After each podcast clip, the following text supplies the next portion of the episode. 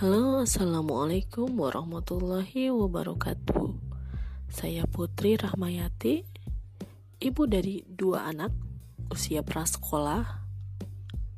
Aktivitas sehari-hari membersamai suami dan anak-anak sebagai fasilitator homeschooling mereka dan